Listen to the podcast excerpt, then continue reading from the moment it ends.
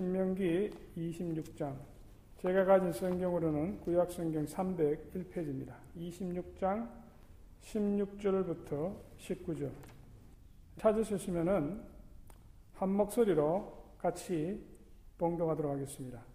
오늘날 내 하나님 여호와께서 이 규례와 법도를 행하라고 내게 명하시나니 그런즉 너는 마음을 다하고 성품을 다하여 지켜 행하라.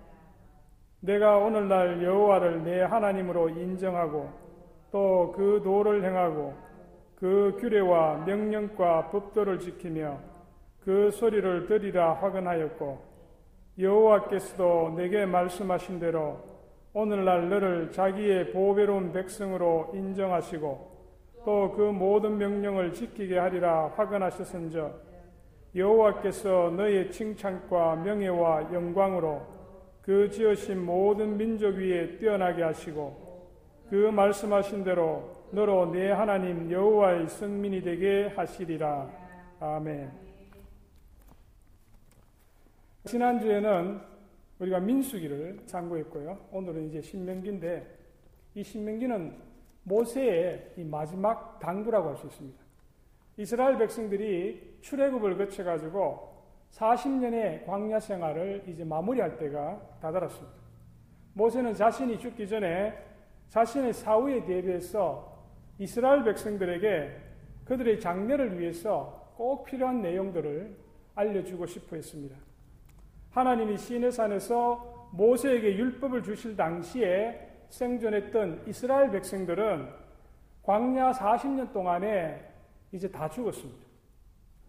오직 믿음의 아들 갈렙과 요수아만이 살아남았습니다.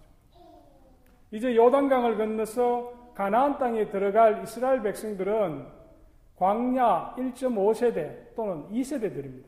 하나님이 이스라엘 백성들을 애굽에서 데려 나올 때에 지금 살아남은 사람들은 20세 이하의 아주 어린 사람들이었거나 아니면은 광야 40년 동안에 태어났던 바로 그런 사람들이었습니다. 그들은 하나님이 이스라엘 백성들에게 해주신 일들을 잘 기억 못하는 그런 분들이 많았습니다. 모세는 이들이 요단강을 건너서 새로운 나라를 세우기 전에 세 차례에 걸쳐서 이들에게 꼭 필요한 격려와 당부의 말을 했습니다. 모세가 한 이 세 번의 설교, 그걸 모아놓은 것이 바로 이 신명기입니다. 그것은 위대한 주어종 모세가 한 마지막 유언과도 같은 것입니다. 모세가 한세 번의 설교 내용은 이스라엘 백성들의 과거와 현재와 미래에 관한 내용입니다.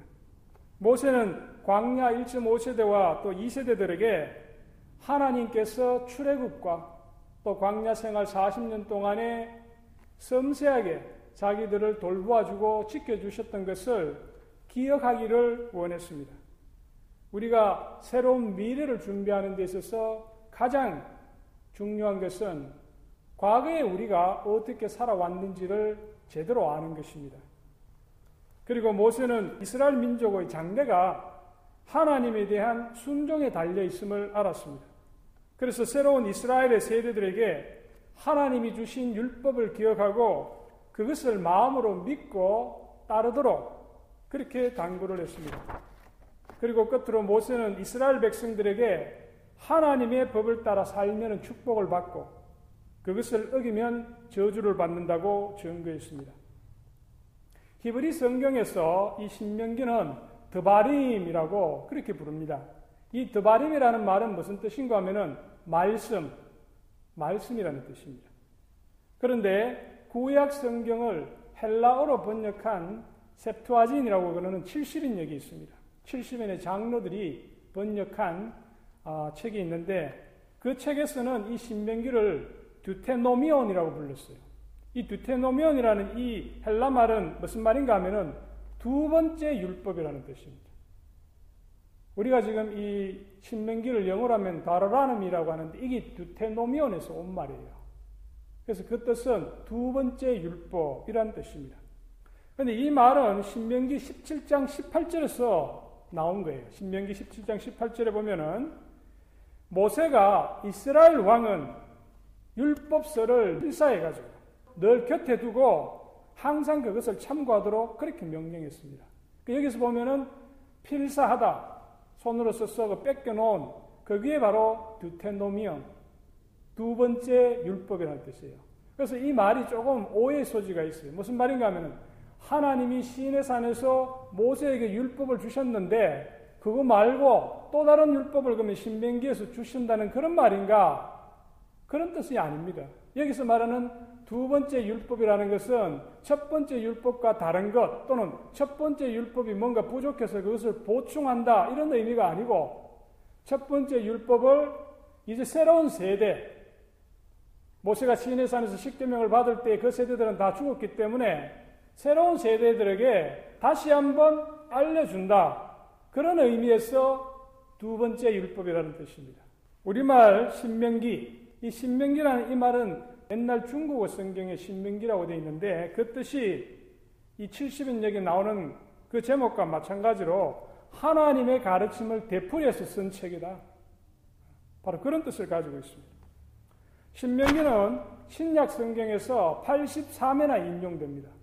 특별히 우리 예수님께서 공생애를 시작하시기 전에 광야에서 마귀에게 시험을 받지 않습니까? 그럴 때 마귀가 네 번이나 시험을 합니다.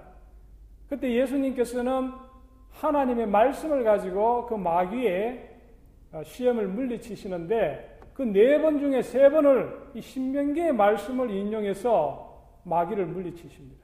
그와 같이 이 신명기는 아주 중요한 그런 책입니다. 신명기는 모세의 오경 중에 출애굽기 또 레이기나 민수기 등에 나오는 그 내용을 이스라엘의 새로운 세대들에게 다시 설명해 주는 책이기 때문에 새로운 것이 전혀 없는 것처럼 그렇게 느낄 수가 있습니다. 왜냐하면 이미 했던 것을 대상만 바꿔서 다시 이야기하는 것이기 때문에 이제 신명기는 우리에게는 별로 큰 의미가 없다. 이렇게 이해할 수가 있습니다. 그러나 그렇지가 않습니다. 신명기는 모세오경의 다른 책에서 찾아볼 수 없는 분명한 주제가 있습니다. 그것은 무엇인가 하니까 인간은 자신의 힘으로는 하나님이 주신 그 율법의 완전한 의를 결코 이룰 수가 없다는 것입니다. 그리고 하나님께서는 인간이 그것을 깨닫고 하나님 앞에 겸손한 심정으로 나오면은 하나님이 대신해서 그 율법의 의를 이루어 주신다는 바로 그 내용을 담고 있습니다.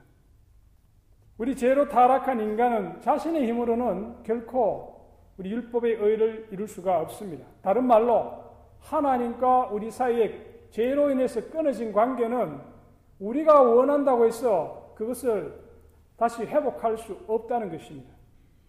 그것은 마치 수영을 전혀 하지 못하는 사람이 물에 빠졌을 때 스스로를 구할 수 없는 것과 마찬가지입니다. 누군가가 와서 그 사람을 끄집어 내줘야만이 그는 살아날 수가 있습니다. 이스라엘 백성들이 애굽에서 종살이를 할 때 그들의 힘으로는 그 굴레를 벗어날 수가 없었습니다. 그래서 그들은 하나님 앞에 부르짖기 시작했습니다. 하나님께서는 그들의 부르짖는 소리를 들으시고 아브라함과 이삭과 야곱에게 그들의 백성을 구원하시겠다고 약속하셨기 때문에 그 이스라엘 백성들을 바로의 앞제에서 구원해 내신 것입니다. 그리고 시내산에서 모세를 통해 주신 그 율법으로 하나님께서는 이스라엘 백성과 언약을 맺으셨습니다. 그 언약의 내용이 무엇인가 하니 너희는 내 백성이고 나는 너희 하나님이다. 하나님께서 주신 바로 이 언약은 사람의 약속과는 달리 깨어질 수가 없는 것입니다. 그것은 하나님께서 이 약속을 시작하셨고, 현재 그것을 붙들고 계시고, 장래 그것을 완성시키시기 때문입니다. 하나님이 때때로 자기 백성을 징계하실 때가 있습니다. 그것은 그들이 하나님의 말씀을 어겼기 때문에 그들의 죄를 징계하시는 것입니다. 그러나 하나님은 그들이 자신의 죄를 회개하고 하나님 앞에 다시 나올 때 그들을 용서해 주시는 사랑의 하나님이십니다. 하나님이 이스라엘 백성을 자기 백성으로 삼으신 것은 그들이 무슨 선한 행동을 하고 선한 마음을 가졌기 때문이 아닙니다. 오늘 우리 신명기에 바로 그와 같은 내용이 담겨 있습니다. 우리 같이 한번 찾아봅시다. 우리 신명기 7장 6절 그리고 8절 우리 찾으셨으면은 같이 한 목소리로 한번 읽어볼까요? 너는 여호와 내 하나님의 성민이라 내 하나님 여호와께서 지상 만민 중에서 너를 자기 기업의 백성으로 택하셨나니 여호와께서 너희를 기뻐하시고 너희를 택하심은 너희가 다른 민족보다 수요가 많고 많은 연고가 아니라 너희는 모든 민족 중에 가장 적으니라 여호와께서 다만 너희를 사랑하심을 인하여 또는 너희 열조에게 하신 맹세를 지키려 하심을 인하여 자기의 권능의 손으로 너희를 인도하여 내시되 너희를 그 종되었던 집에서 애구방 바로의 손에서 청량하셨나니 예. 여기 뭐라고 나왔습니까? 하나님이 이스라엘 백성을 택하신 것은 이스라엘 백성이 다른 민족보다 수요가 많기 때문이 아니고 하나님께서 이스라엘 백성을 사랑하셨기 때문에 그들을 자기 백성으로 삼으셨다. 지금 그렇게 이야기를 하고 있습니다. 그런데 이 내용은 우리가 뒤에 보면은 9장, 9장 4절 한번 보세요. 9장 4절에 좀 더 분명히 그 뜻이 나와 있습니다. 9장 4절부터 6, 6절까지 한번 읽어봅시다. 내 하나님 여호와께서 그들을 내 앞에서 쫓아내신 후에 내가 심중에 이르기를 나의 의로움을 인하여 여호와께서 나를 이 땅으로 인도하여 들여서 그것을 얻게 하셨다 하지 말라. 실상은 이 민족들이 악함을 인하여 여호와께서 그들을 내 앞에서 쫓아내심이니라. 내가 가서 그 땅을 얻으면 너의 의로움을 인함도 아니며 내 마음이 정직함을 인함도 아니요 이 민족들의 악함을 인하여 내 하나님 여호와께서 그들을 내 앞에서 쫓아내심이라. 여호와께서 이같이 하심은 내 열조 아브라함과 이삭과 야곱에게 하신 맹세를 이루려 하심이니라. 그러므로 내가 알 것은 내 하나님 여호와께서 내게 이 아름다운 땅을 기업으로 주신 것이 내 의로움을 인함이 아니니라. 너는 목이 곧은 백성이니라. 하나님은 우리 인간의 마음 속에 무엇이 들었는지를 알고 계십니다. 우리 인간은 결코 스스로는 하나님을 온전히 섬길 수가 없습니다. 우리는 이 사실을 깨달아야 됩니다. 위대한 신학자인 켈빈은 그런 이야기를 했습니다. 우리가 하나님을 아는 것, 그리고 우리 자신을 아는 것은 동시에 일어난다고 그랬습니다. 그 무슨 말인가 하면은 우리 자신이 어떤 존재인지를 깨닫게 되면은 하나님을 찾게 된다는 이야기입니다. 또 반대로 우리가 하나님이 어떤 분인지를 아는 순간에 우리 자신이 어떤 존재인지 또한 알게 된다는 거예요.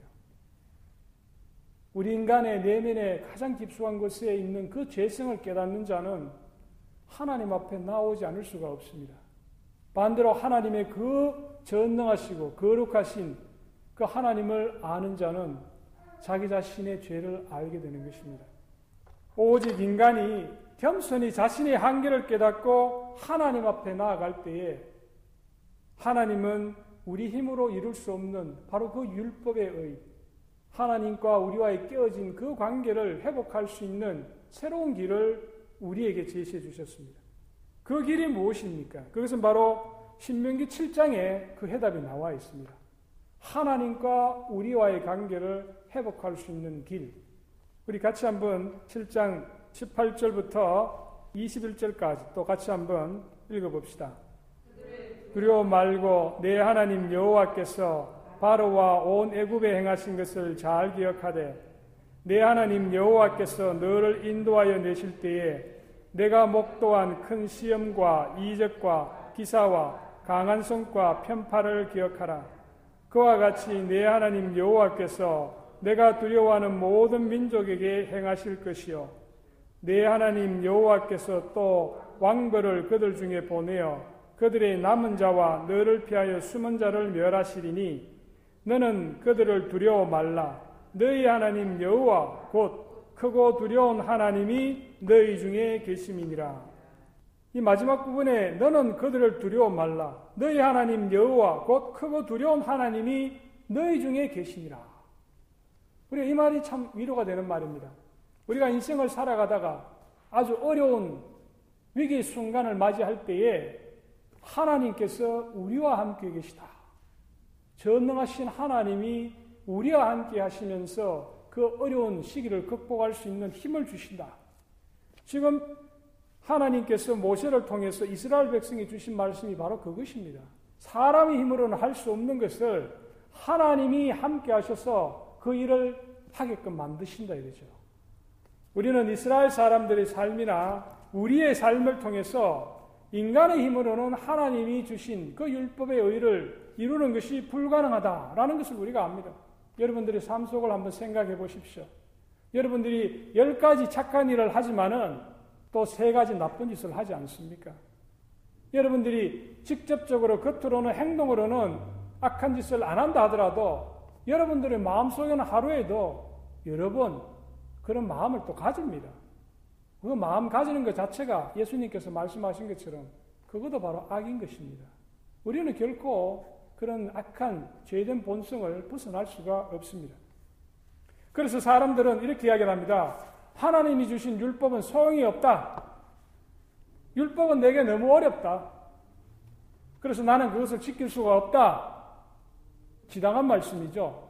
우리가 들어보면 참 그럴듯한 말이에요. 그런데 모세는 그렇게 이야기하지 않았습니다. 모세는 이 신명기 30장 11절에 뭐라고 이야기했냐면은 내가 오늘날 내게 명한 이 명령은 내게 어려운 것도 아니요. 또 먼 것도 아니라 그랬습니다. 모세가 우리 인간이 가지고 있는 그 죄성을 몰라서 이런 이야기를 한 것이 아닙니다. 광야 40년 동안에 이스라엘 사람들이 얼마나 하나님의 그 말씀에서 벗어났는지를 너무나도 잘 아는 그런 지도자였습니다. 그런데 그가 내가 오늘날 내게 명한 이 명령은 내게 어려운 것이 아니다. 그렇게 이야기를 하고 있습니다. 하나님은 모세를 통해 인간의 죄된 본성에도 불구하고 율법의 열을 이룰 수 있는 방법을 가르쳐 주셨습니다. 그것이 바로 30장 14절에 나와 있습니다. 그 내용은 무엇인가 하니 오직 그 말씀이 내게 심히 가까워서 내 입에 있으면 그리고 내 마음에 있은적 내가 일을 행할 수 있느니라. 우리가 하나님이 주신 그 율법을 우리의 힘으로 하려고 하면 안 되는데 하나님이 주신 말씀을 우리가 입에 두고 그 하나님이 주신 말씀을 우리 마음에 둘 때에 그 일을 할 수 있다는 것입니다.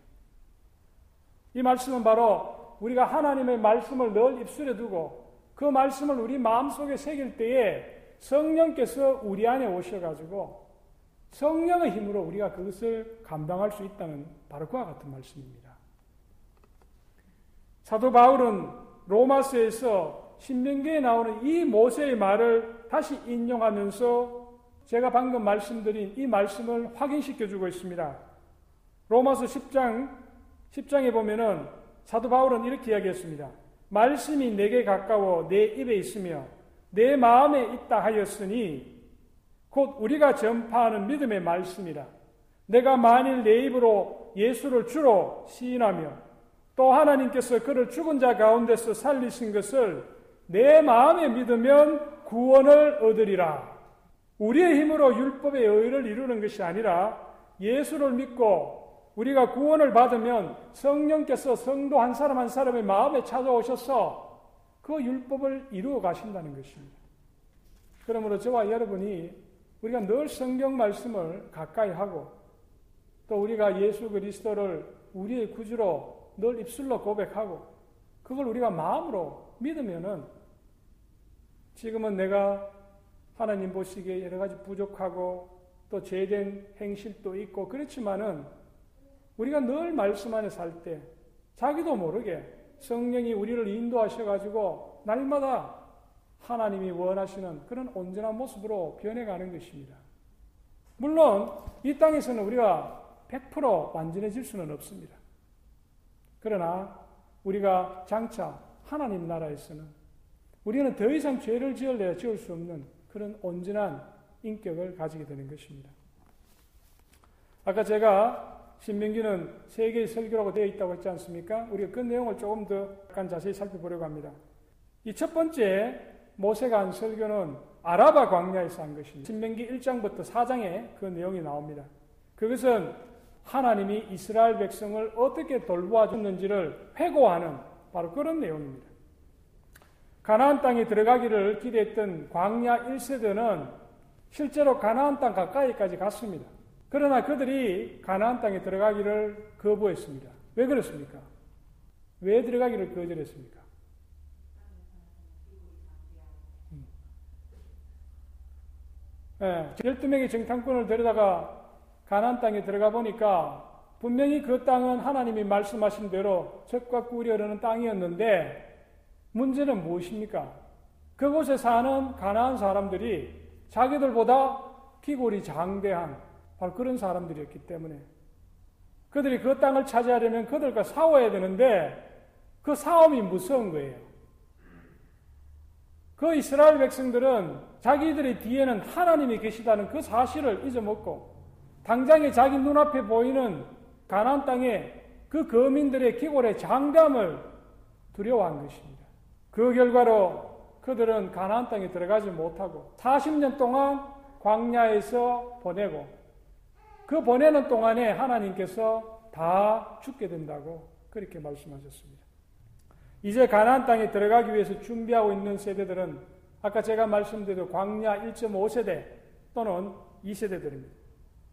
그들 중에는 하나님이 자기들에게 베풀어 주신 그 놀라운 이적들을 경험하지 못한 사람들도 있고 또 너무 어려서 그것이 일어나가지고 경험을 했는데도 그것을 다 잊어먹은 그런 사람들이 있습니다. 하나님께서는 이스라엘 백성들을 애굽에서 구원하실 때 그 홍해를 가르시고 또 광야에 있는 동안에 그들이 먹을 것이 없자 만나와 메추라기를 공급해주고 그것도 40년 동안에 그리고 반석을 쳐서 생수를 공급하게 하시고 그들이 입고 있는 옷이 40년 동안 딸지가 않고 신발이 구멍이 나지 않는 거예요. 하나님의 초자연적인 이적이 40년 동안 같이 한 것입니다. 하나님께서는 광야에 머무르는 동안에 이스라엘 백성들이 아말렉과의 전투에서 모세와 또 여호수아를 도와주셔서 그들이 아말렉을 쳐부술 수 있도록 또 그렇게 지켜주셨습니다. 모세는 요단강을 건너서 가나안 땅에 들어갈 바로 그 광야 1.5세대, 2세대들에게 과거에 하나님께서 베풀어 주신 그 놀라운 것들을 이야기해 주고 싶은 것입니다. 여기 이민 오신 분들도 그렇지 않습니까?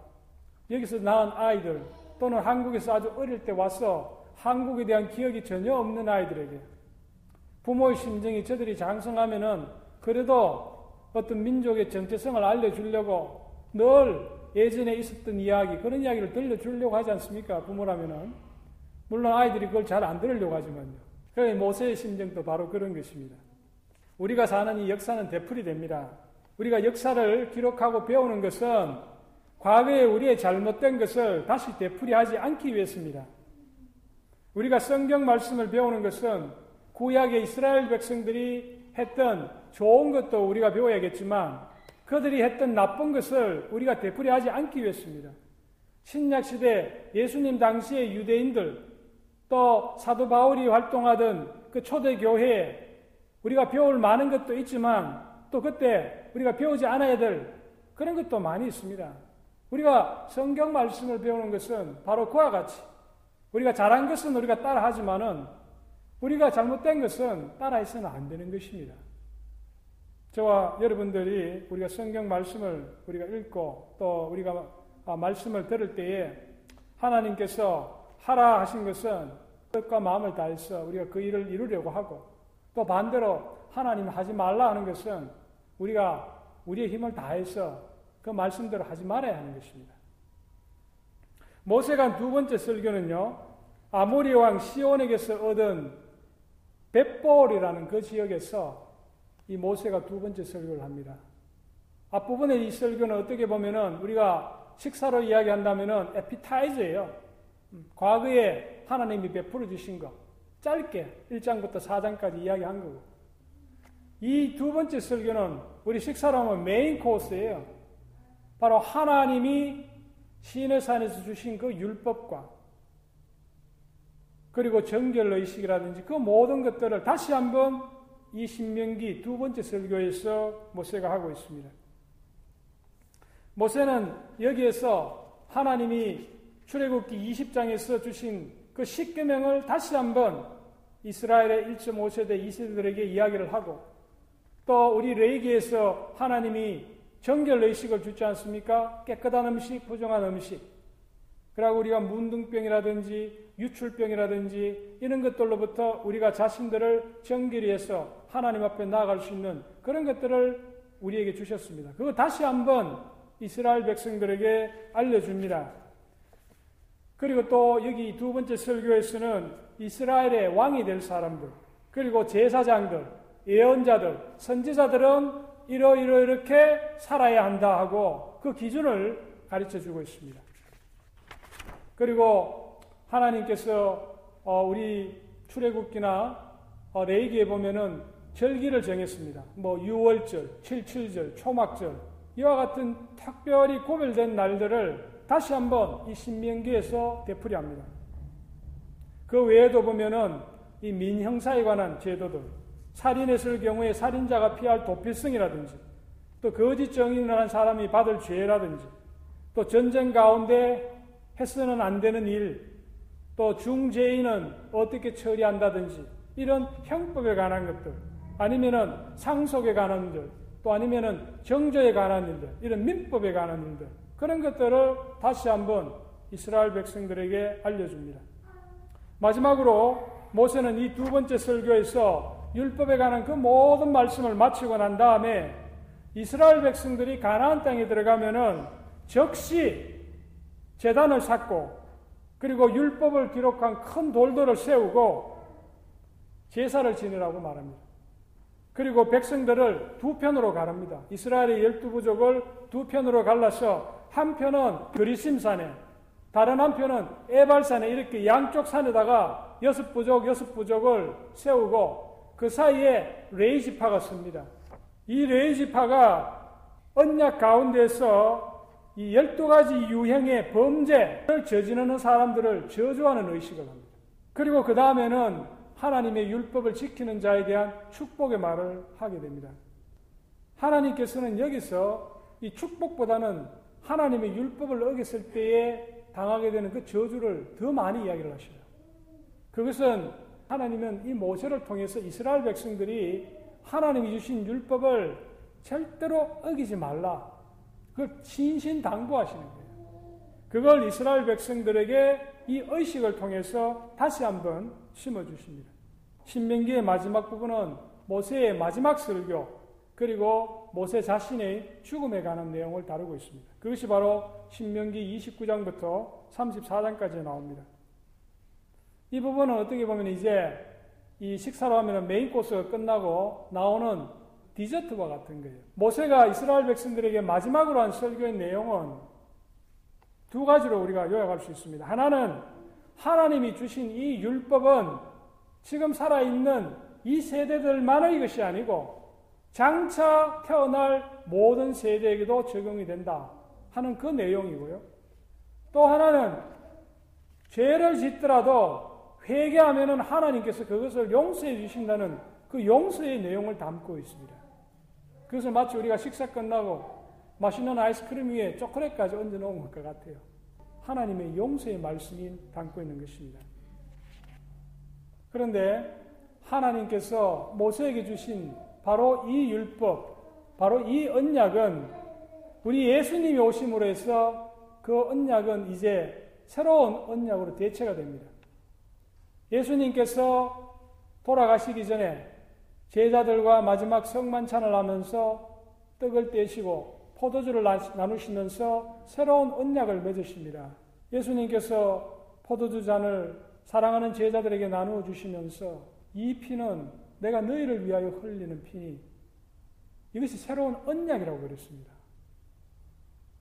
모세가 모세 시대에 동물의 피를 흘려서 그것으로 사람들이 자신의 죄를 회개하고 하나님 앞에 나아갈 수 있었는데 그것은 불완전한 그런 희생 제사였습니다. 그런데 우리가 예수님께서 십자가에 달려 돌아가심으로 흘리신 그 희생 제사, 그 피를 통한 희생 제사는 완전한 제사입니다. 우리가 두 번 다시 그런 제사를 드릴 필요가 없습니다. 우리 예수님의 그 희생 제사로 단 한 번의 그 제사로 모든 죄가 사함을 받는 그런 완전한 제사였습니다. 그걸 우리가 새 언약이라고 합니다. 우리가 성경을 신약이라고 했을 때 New Covenant, New Testament라고 하는 게 바로 여기서 나온 거예요. 더 이상의 새로운 언약은 이제 없습니다. 바로 예수님의 언약이 완성되었기 때문에. 모세오경의 마지막 내용은 바로 위대한 주의정 모세가 마지막으로 너보산에 올라갑니다. 요단강 건너기 이전에 요단강 이편에 요단강 동쪽편에 있는 높은 산이 하나 있습니다. 그것이 바로 너보산입니다. 하나님께서는 모세가 그 노보산에 올라가서 그 꼭대기에 올라갔을 때에 하나님께서는 장차 이스라엘 백성들이 요단강을 건너서 가나안 땅에 들어가서 정복할 그 땅들을 다 보여주십니다. 그리고 모세는 죽습니다. 근데 모세가 나이가 들어가지고 늙어서 죽은 것이 아니에요. 신명기 마지막 편 34장 7절에 보면은 이렇게 기록이 되어 있습니다. 모세가 나이 120세에 죽었는데 모세가 죽을 때에 그 눈이 흐리지 아니하였고 기력이 쇠하지 아니하였다. 모세가 120살을 살았는데도 안경을 낄 필요가 없는 거예요.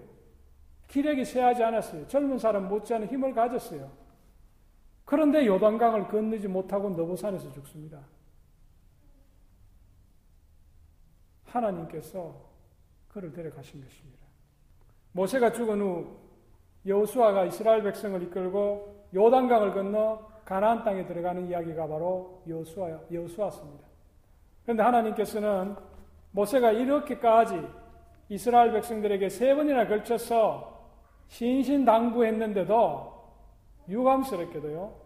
이스라엘 백성들은 가나안 땅에 들어가서 하나님의 말씀을 100% 지키지를 못하고 한 50% 정도밖에 지키지를 못해요. 그래서 또 이스라엘 백성들이 나중에 사사시대에 이르러서 큰 곤욕을 당하게 됩니다. 그래서 결국 우리 인간은 그렇습니다. 우리가 교회 나오고 하나님의 말씀을 받고 살아가지만요. 우리 모두는 하나님이 원하시는 그 완전한 것대로 그렇게 살, 살아갈 수가 없습니다. 우리가 날마다 조금 조금씩 변화되면서 우리가 하나님의 은혜로 그렇게 살아가는 것입니다. 우리가 궁극적으로 우리가 하나님 앞에 설 때, 그때 바로 예수님의 그 보혈의 능력 때문에 우리가 하나님으로부터 의로움을 받는 것입니다. 기도하겠습니다. 사랑의 하나님 아버지, 이 수요 저녁에 우리가 신명기의 귀한 말씀을 상고했습니다. 위대한 주의정 모세를 통하여 이스라엘의 광야 1.5세대와 2세대에게 주신 그 세 번의 설교를 통해서 우리가 하나님의 말씀을 늘 가까이 할 때에 우리가 이룰 수 없는 그 율법의 열을 우리 안에 계신 성령을 통하여 이루어 주심을 우리가 배웠습니다. 아버지, 우리가 이 땅을 살아가는 동안에 늘 겸손한 심령으로 우리가 하나님의 말씀을 가까이 하게 하여 주옵소서. 우리가 그 말씀을 상고하면서 날마다 성령을 우리가 사모하는 귀한 심령을 주시기를 원합니다. 우리가 성령 앞에 우리의 모든 허물을 내어놓고 우리가 성령의 말씀과 인도함을 우리가 분별할 수 있는 우리의 영안을 열어주시기를 원합니다. 사랑하는 하나님 아버지, 이 캐롤라이나 한인교회를 통하여 하나님의 귀한 말씀을 선포하게 해주셨어. 캐롤라이나에 있는 한인들이 하나님의 그 귀하신 은혜를 깨닫는 그 놀라운 은총을 허락하여 주시옵소서. 우리 주 예수 그리스도의 이름으로 기도드렸습니다. 아멘.